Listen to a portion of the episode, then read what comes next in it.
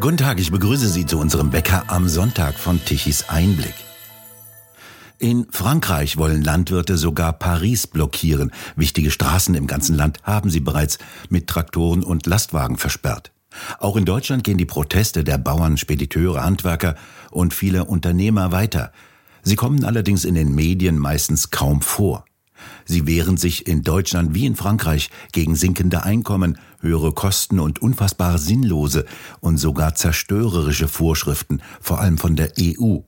Hier schlägt jetzt voll jener unheilvolle Green Deal durch, den die EU unter von der Leyen im Jahre 2021 durchgedrückt hat. Wir haben häufig genug bei Tichys Einblick über die fatalen Folgen berichtet. Jetzt werden sie sichtbar. So hat die EU-Kommission unter anderem Flächenstilllegungen beschlossen. Auf vier Prozent aller Ackerflächen darf in Europa nichts mehr angebaut werden. Das heißt, jeder Landwirt muss auf seinen Äckern also vier Prozent Fläche freihalten. Dies bedeutet 20 bis 30 Prozent geringere Ernten. Und dies alles auf den im weltweiten Vergleich herausragenden Ackerflächen, mit denen Deutschland gesegnet ist, nach jahrzehntelanger Aufbauarbeit der Bauern übrigens. Daneben muss auch weniger gedüngt werden. Auch dies bedeutet Ernteeinbußen. Die EU will also, dass weniger Lebensmittel erzeugt werden. Sie treibt damit willentlich den Hunger in der Welt voran. Im Augenblick müssen die Bauern sich nach den Niederschlägen, Schnee und Eis der vergangenen Wochen auf den Äckern um eine Bestandsaufnahme bemühen. Was ist von der Wintersaat noch übrig geblieben, also von der Aussaat im Herbst? Die braucht normalerweise sehr früh erster Düngergaben. Gelegenheit, uns wieder mit Landwirt Dr. Willi Kremer-Schillings zu unterhalten. Er betreibt den vielgelesenen Blog bauerwilli.com und hat ein lesenswertes Buch geschrieben, das Sie übrigens im Shop bei Tichys Einblick bestellen können. Herr Kremer-Schillings, wie sieht es denn gerade bei Ihnen in der Kölner Bucht auf den Äckern aus? Der Schnee ist ja sicherlich unter dem Einfluss der Wärme der letzten Tage ganz verschwunden, oder? Also wir hatten bis vorgestern hier noch wunderbare weiße Winterlandschaft. So viel Schnee, wie wir selten hatten, ungefähr 15 Zentimeter. Gegenüber von unserem Hof ist eine Rodelbahn. Da haben die Kinder von morgens bis abends gerodelt bis auf unseren Weizen sogar, wo wir ein bisschen Sorge hatten, ob der Weizen eventuell unter dem Schnee dann doch was von den Rodelschlitten mitbekommt. War aber alles in Ordnung. Und dann hat es innerhalb wirklich fast von 24 Stunden den Schnee weggeholt. Temperaturen sind rekordartig nach oben geschnellt. Wir hatten ein paar Tage vorher noch minus 11 Grad. Aktuell haben wir plus 11 Grad. Die Böden sind natürlich jetzt durch den aufgetauten Schnee nass. Aber wir haben Januar, liebe Leute, und von daher alles in Ordnung. Äh, wir können auch keine Schäden an irgendwelchen Kulturen erkennen. Bauern klagen zwar immer, aber diesmal haben wir wirklich keinen Grund dafür. Und was gut ist, die hohen Niederschläge des Jahres 2024, wir hatten ungefähr 300 Millimeter mehr als normal, also von 700 jetzt auf 1000, sind natürlich für die Wälder ideal. Die können sich jetzt wieder richtig erholen, weil das Wasser wirklich auch bis unten hin durchgezogen ist. Vielleicht in einigen Ecken Ostdeutschlands, Regenschattengebiet des Harzes oder so, nicht, aber die, sag ich mal, die Böden, die sind alle gut verseucht. Wissen Sie, wie es im Emsland und in einigen norddeutschen Regionen aussieht, die ja sehr heftig überschwemmt waren? Was bedeutet das für die Wintersaat? Da oben ist ja, Weser-Ems ist ja sehr viel Grünland. Und da sind natürlich die Wassergräben sind voll. Zum Teil steht auch das Wasser noch auf den Wiesen und Weiden drauf. Da ist jetzt einfach die Frage, wie schnell das weggeht, weil irgendwann, wenn da der Sauerstoffabschluss dann zu lange dauert, dann geht natürlich auch das kaputt. Aber ich würde sagen, im Moment ist gerade noch nichts passiert. So und wenn jetzt keine größeren Niederschläge mehr kommen, äh, dann wird das Wasser dann auch relativ bald verschwunden sein. Sie müssen ja bald die Aussaat und das Frühjahr vorbereiten. Haben Sie denn schon Ihre Düngeberechnung Rechnung gemacht? Nein, ich, ich hoffe darauf, dass der Herr Lindner uns sagt, dass er Bürokratieabbau macht und dass wir diesen Schwachsinn nicht machen müssen, weil, wissen Sie, man muss den Mitbürgern ja erzählen. Ich sitze dann oben in meinem Büro und anhand von Tabellen errechne ich dann, wie viel ungefähr mein Getreide an oder Rüben oder was auch immer an Dünger braucht, was ich im Übrigen schon seit 40 Jahren ja vorplane, nur dass ich das eben nicht schriftlich gemacht habe. Wenn ich das dann schrift, verschriftlicht habe, dann loche ich das ab und hefte es weg. Und wenn kein Kontrolleur kommt, wird der Ordner immer dicker und immer dicker und immer dicker. Das heißt, das, was ich von der Ausbildung her gelernt habe und, und intuitiv mache, nämlich nach Bedarf düngen, das muss ich jetzt einfach noch schriftlich formulieren und lochen und abheften. Also äh, das ist nicht wirklich sinnvoll und wird auch wirklich von ganz vielen jetzt in den Gesprächen auch kritisiert, weil sie ganz einfach sagen, wir haben doch genug zu tun, da müssen wir noch, doch nicht noch unnütz Papier produzieren oder irgendwelche Excel-Dateien produzieren, die uns ja nicht weiterhelfen. Also dadurch wird ja, wächst ja nicht mehr und nicht weniger. Sie werden ja wie viele andere Unternehmen auch von einer immer wahnsinniger werdenden Bürokratie überschüttet. Mit einem unheilvollen Wust an neuen Vorschriften, Direktiven und Berichtspflichten. Eigentlich brauchen Sie sich gar nicht mehr auf Ihren Traktor zu setzen. Sie können gut und gern den Tag am Computer verbringen mit dem Ausfüllen von Formularen und Dokumenten, teilweise mehrere hundert Seiten stark. Sie haben ja neue Düngevorschriften bekommen und andere mehr als 1000 Seiten starke Werke. Was steht denn da drin? Und was müssen Sie befolgen? Und vor allem, wann lesen Sie die denn? Also die Düngeverordnung ist nicht neu, die ist jetzt letztes Jahr schon gewesen. Und der Punkt ist ganz einfach der, dass, dass das wirklich theoretische Werke sind, die man da erstellt. Was aber jetzt neu ist, ist ja die neue gemeinsame Agrarpolitik, die sogenannte GAP. Und da gibt es eine interessante Geschichte, die muss ich kurz erzählen, weil die die Leute wirklich auch dann auf die Palme bringt. Ich habe im Herbst gehört, dass wir über den Winter 80 Prozent Bodenbedeckung haben sollten in unseren Betrieben in allen unseren Betrieben. Warum jetzt 80 Prozent und nicht 76 oder 83, das weiß niemand. Und ich habe dann bei der Kammer angerufen und habe gesagt, hören Sie mal, können Sie mir bitte eine Unterlage, eine schriftliche Unterlage dazu liefern, welchen Sinn und Zweck das Ganze hat und wie genau das auch ausgestaltet ist? Was gilt denn als Begrünung? Also normalerweise würde man annehmen, alles, was grün wächst, ist Begrünung. Nein, die Rüben, die ich geerntet habe und deren Blatt oben auf der Erde drauf liegt, gilt auch als Begrünung. Das hat sich mir so als Pflanzenbauer nicht direkt erschlossen. Dann habe ich ihn gefragt, können Sie mir die Unterlagen schicken? Er sagte, ja, mache ich, aber erschrecken Sie nicht weil diese PDF-Datei hat 1880 Seiten. 1880 Seiten. Ja, aber Herr Douglas, nicht zu schnell geschossen. Dieses Ding ist am 29. November reformiert worden. Es gilt für das Jahr 2023 ist aber am 29.11.23 überarbeitet worden und hat nun 2218 Seiten wovon ungefähr 50 Seiten äh, Papier ist, Seiten sind, wo man erklärt, warum man die alte Fassung korrigiert hat. Und da sage ich Ihnen, das kann kein Mensch mehr nachvollziehen. Ich kann doch nicht als normaler Landwirt 2218 Seiten durchstudieren. Die sind im Übrigen auch noch im Beamtendeutsch und Juristendeutsch geschrieben. Und vor allen Dingen, kein Mensch sagt mir, was das alles soll. Also Sie wissen ja vielleicht, oder der eine oder andere weiß es, wir müssen ja ab diesem Frühjahr vier Prozent stilllegen. Das heißt, vier Prozent unserer Ackerfläche dürfen wir nicht für die Produktion von Lebensmitteln nutzen. Was das bringen soll, weiß keiner.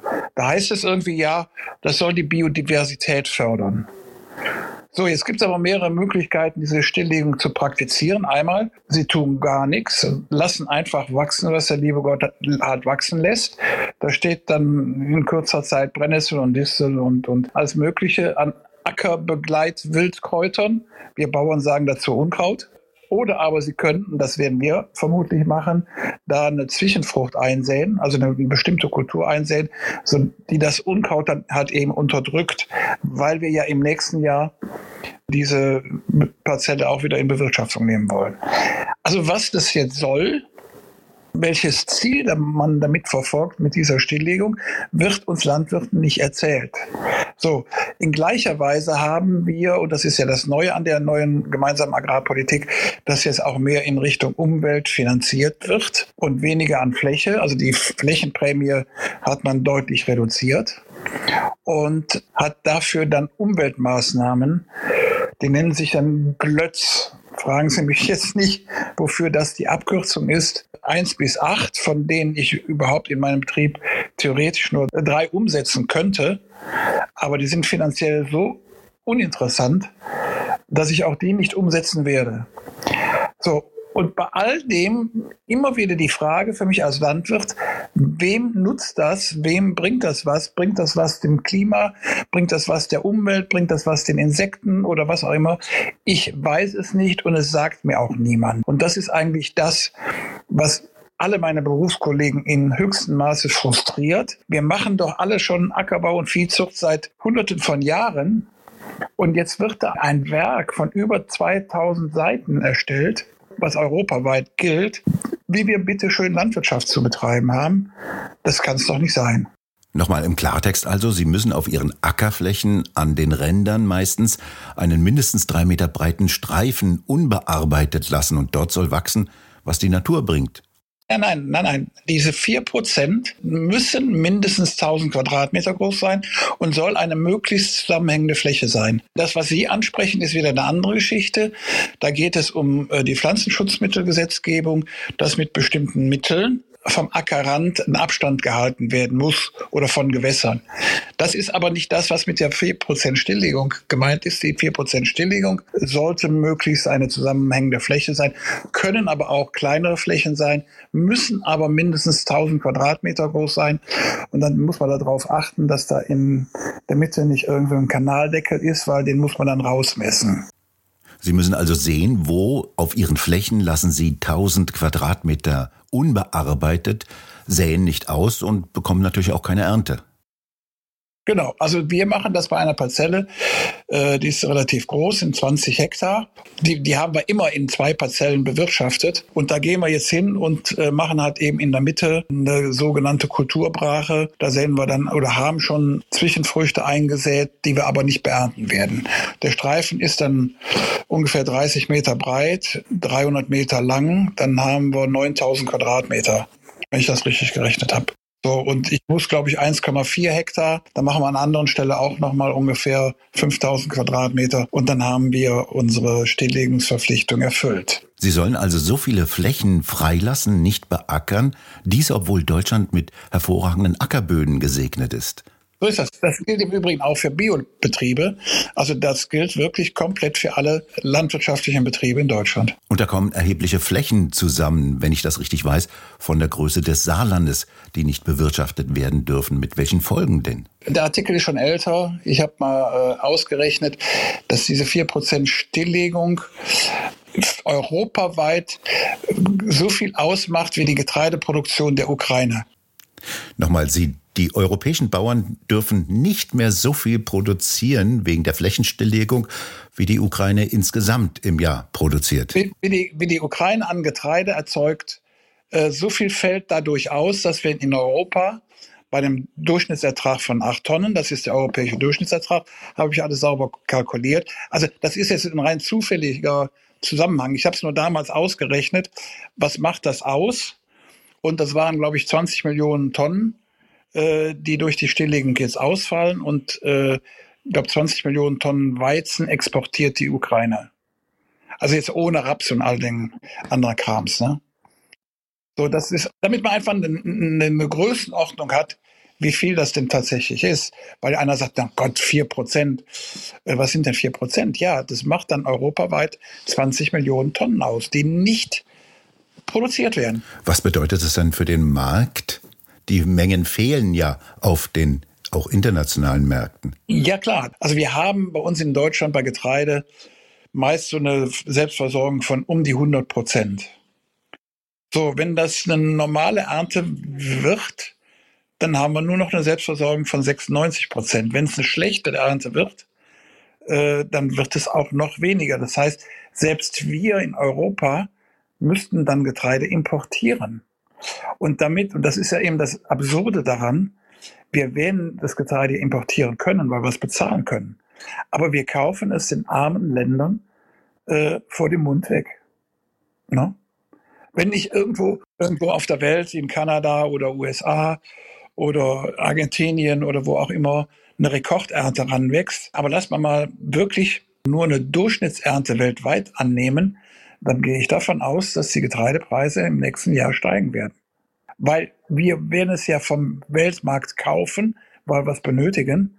Aber für andere wird es dann so teuer, dass sie sich das nicht leisten können. Und das finde ich das kann ich moralisch auch nicht vertreten, dass wir hier bewusst auf allerbesten Schokoladenböden, äh, wir wirtschaften ja hier in der Köln-Aachener Bucht auf Böden, die mehr als 90 Bodenpunkte haben. Zwischen 0 und 100 geht die Zahl der Bodenpunkte. Und äh, wir haben im Betrieb hier bei uns äh, fast nur 90er, 95er Böden, also wirklich das Beste vom Besten und dürfen darauf keine Lebensmittel anbauen. Das verlangt eine EU. Sie produziert damit Hunger in der Welt. So kann man das sagen, ja. Wird das kontrolliert? Was würde passieren, wenn Sie das nicht machen und weiter anbauen? Alle zehn Tage überfliegt unser Satellit. Und äh, der stellt jede Veränderung, stellt er fest. Da gibt es dann noch eine KI, die dann überprüft, ob das alles regulär ist. Da kann ich auch eine, ich will fast sagen, lustige Geschichte erzählen. Im vergangenen Jahr hat ein äh, Berufskollege von mir, der sehr viel Kartoffel anbaut, die Ecken, wo es also nicht lohnt, mit, dem, mit der Pflanzmaschine, oder man kann mit der Pflanzmaschine nicht in Ecken reinfahren. Äh, deshalb bleiben die frei von Kartoffel. Und da hat er, um den Insekten was zu, Gutes zu tun, ausnahmsweise jetzt Bienenweide gesät. Überall an diesen Ecken. Und das hat die KI verwirrt.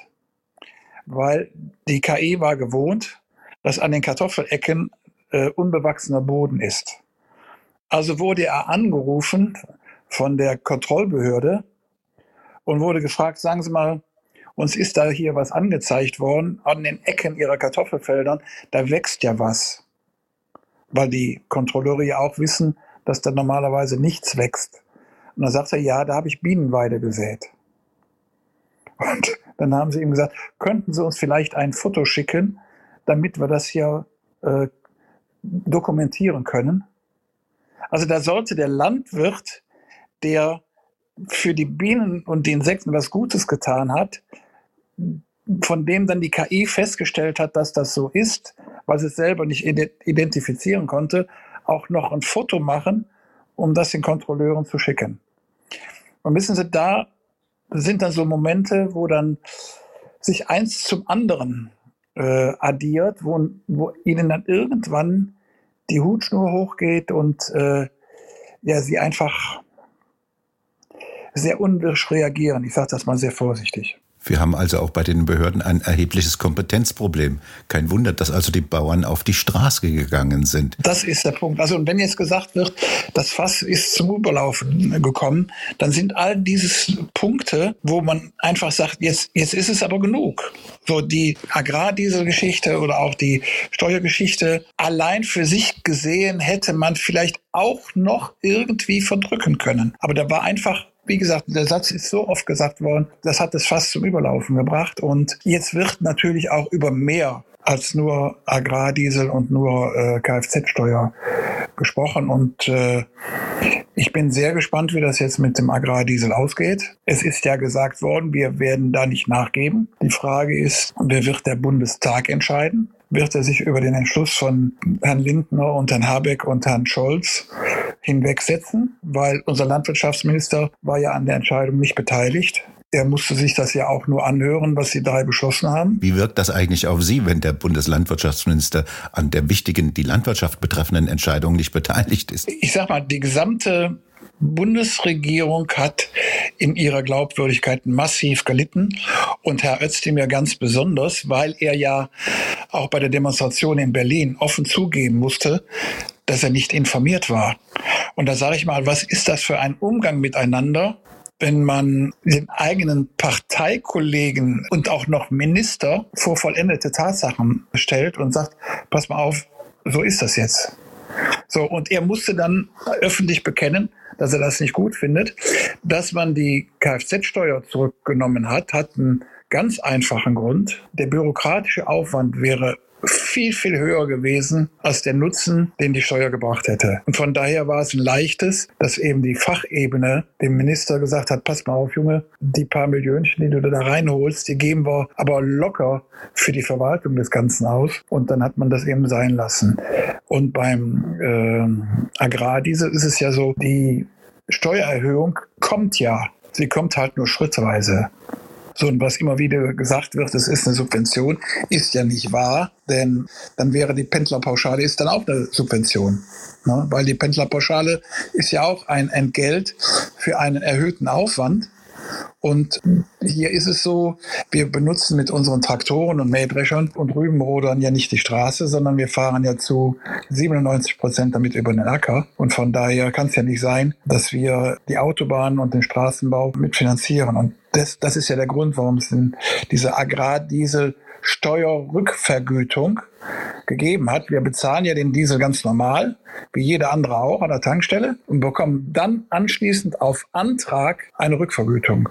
Also auch das einfach mal als Klarstellung, wie das tatsächlich läuft. Mit dieser Regelung schaden die Grünen ja eigentlich in erster Linie auch den sogenannten Biobauern, die sie ja eigentlich unterstützen wollen. Denn bis 2030 sollen 30 Prozent Bio angebaut werden. Das ist jedenfalls grüne Wunschvorstellung. Ja, äh, weil meistens die Biobauern häufiger mit dem Schlepper über den Acker fahren müssen. Einfach weil sehr viel an mechanischer Bodenbearbeitung passiert, mechanische Unkrautbekämpfung und, und, und, und, und. Und die 30 Prozent gelten nur in Deutschland bisher. Äh, europaweit sind es 25 Prozent. Und was ich an dieser Regelung bemängele, ist halt einfach, man zäumt ja das Pferd von hinten auf.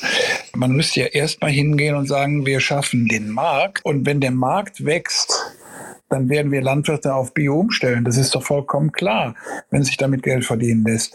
Aber im Augenblick ist es so, dass der Biomarkt ja eher stagniert, wenn nicht sogar rückläufig ist. Und entschuldigen Sie, warum soll man eine Branche in einen Markt hineinjagen, der nicht wächst? Das macht ja keinen Sinn. Ne? Und ich bin da aber mittlerweile ein bisschen entspannter, weil es hat jetzt mehrere Entscheidungen gegeben, mit denen ich so nicht gerechnet hatte. Die erste Entscheidung war die Wiederzulassung von Glyphosat, die ich für absolut richtig halte. Das zweite war die Ablehnung der SUR. Das ist jetzt ganz was Spezielles. Und das dritte war, das habe ich mit großer Begeisterung äh, gelesen, dass Sarah Wiener, die war die äh, Berichterstatterin äh, für die SUR in Europa, dass sie sich aus der Politik zurückzieht. Also von daher merken, glaube ich, im Augenblick ganz, ganz viele in allen Parteien, dass im Bereich Landwirtschaft Dinge unterwegs sind und äh, vor Jahren auch angedacht wurden, von denen man heute sagt, na, das ist, glaube ich, so nicht mehr haltbar. Und vor ganz kurzer Zeit, ich glaube, am Montag kam die Meldung, dass eine Frau von der Leyen jetzt eine Kommission in der EU installieren will, ähnlich der Zukunftskommission Landwirtschaft und im Übrigen auch mit dem gleichen Moderator aus Deutschland, wo man neu über die Zukunft der Landwirtschaft in Europa nachdenkt. Also ich glaube, da ist was in Bewegung. Und warten wir mal ab. Wir haben im Juni haben wir Europawahlen. Und ich glaube, also bis Juni wird so, so politisch nicht viel passieren, was Landwirtschaft angeht. Äh, und ich glaube, nach dem Juni 2024 wird so oder so manches ganz, ganz anders äh, diskutiert werden. Also bleiben die Bauernaufstände, die großen Demonstrationen quer durchs Land nicht ganz folgenlos. Wie sehen Sie die denn? Ja, vor allen Dingen, es ist ja mittlerweile nicht nur Deutschland, sondern in Frankreich ist es mittlerweile losgegangen, sehr viel rabiater noch als hier in Deutschland. Also da äh, hocken wirklich die Traktoren auf den Autobahnen und haben die seit Tagen schon gesperrt mit Barrikaden und allem Pi und Parampo. Die sind sogar so gut organisiert, dass sie sich da Klohäuschen hin, haben hinbringen lassen. Also daran kann man sehen, die haben vor, da länger zu hocken. Äh, und in anderen Teilen, glaube ich, in Polen, rumort das auch. Also das ist was im Augenblick äh, überall losgeht. Und ich glaube, in Deutschland ist es mittlerweile nicht mehr nur noch ein Bauernprotest, sondern wie wir auch bei der Demo gesehen haben in Berlin, äh, die Spediteure haben sich ja angeschlossen, Handwerker haben sich angeschlossen. Es ist, glaube ich, eine allgemeine Unzufriedenheit mit der Zuverlässigkeit der gegenwärtigen Politik, die in etwa mit dem äh, Fahrplan der Deutschen Bundesbahn zu vergleichen ist. Herr Dr. Willi Kremer Schillings, haben Sie vielen Dank für das Gespräch. Gerne. Und bei Ihnen bedanken wir uns fürs Zuhören. Schön wäre es, wenn Sie uns weiterempfehlen. Weitere aktuelle Nachrichten lesen Sie regelmäßig auf der Webseite tichiseinblick.de. Und wir hören uns morgen wieder, wenn Sie mögen.